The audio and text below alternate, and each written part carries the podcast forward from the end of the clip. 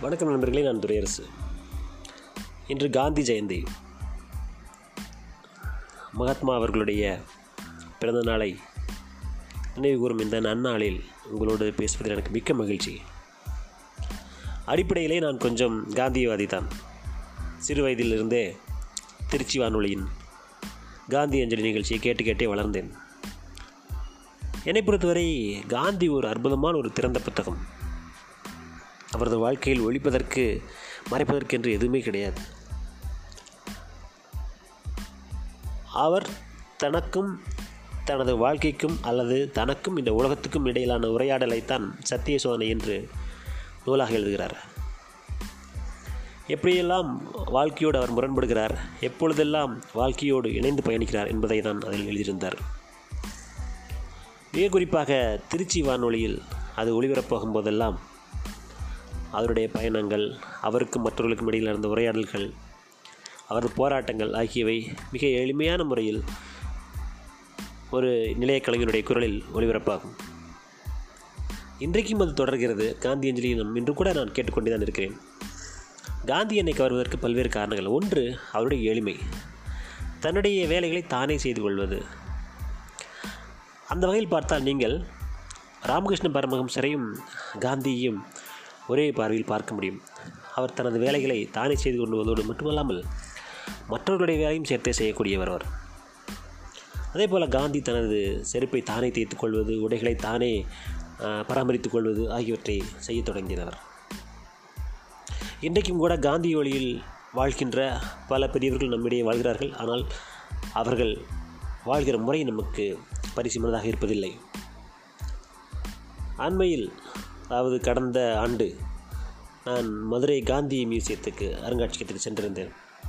அப்போது அவரது ரத்தம் தோய்ந்த உடையை அங்கு வைத்திருந்தார்கள். ஏறத்தாழ நான் அழுதுவிட்டேன்.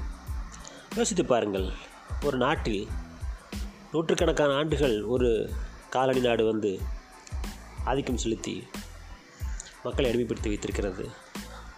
லட்சோப லட்சம் இளைஞர்கள் இருக்கிற நாட்டில் ஒரு கிழவர் மக்களை ஒன்று திரட்டி அவர்களுக்கு சுதந்திர தீயை மூட்டி அந்த கோபத்தை ஏற்படுத்தி போராட்டங்களை நடத்தி அரசியல் ரீதியாகவும் போராட்டங்கள் ரீதியாகவும் வியூக ரீதியாக வியூக ரீதியிலும் பல அழுத்தங்களை கொடுத்து அந்த மனிதன் அந்த சுதந்திரத்தை வாங்கி கொடுக்க எவ்வளோ பாடுபட்டிருப்பான்?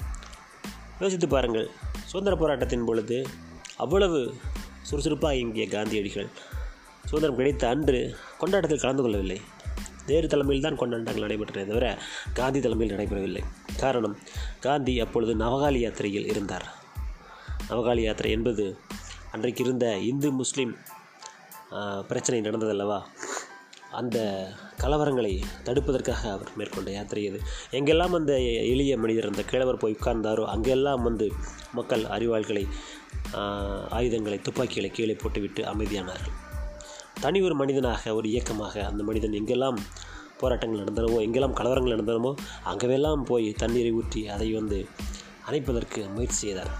இதை பொறுக்காத மதவெறியர்கள் அவரை கொண்டனர் காந்தியை கொள்வது என்பது ஒரு கிழவரை கொள்வது மட்டுமல்ல காந்தியை கொள்வது அன்பை கொள்வது காந்தியை கொள்வது என்பது சமாதானத்தை கொள்வது காந்தியை கொள்வது என்பது மத சகிப்புத்தன்மை கொள்வது காந்தியை கொள்வது என்பது மனிதத்தை கொள்வது எனவேதான் இன்று நமது தேசம் நமது நாடு உலகமெங்கும் காந்தி தேசமாக பார்க்கப்படுகிறதே தவிர வேறு எந்த ஆட்சியாளர்களின் பெயராலும் நம் நாடு நினைவு கூறப்படுவதில்லை இந்த அற்புதமான நன்னாளில் காந்தியின் பெயரால் நாம் ஒரு உறுதியை எடுத்துக்கொள்வோம். நாம் வாழும் காலம் வரை நம் எளிமையான வாழ்க்கையை பின்பற்றுவது குடும்பமானவரை மற்றவர்களுக்கு பயனுள்ள மனிதனாக வாழ்வது நாம் கொண்ட கொள்கைக்காக உயிர் துறக்கும் தயாராக இருப்பது ஆகிய தீர்மானங்களை எடுத்துக்கொண்டால் நன்றாக இருக்கும் என்று நான் நினைக்கிறேன்.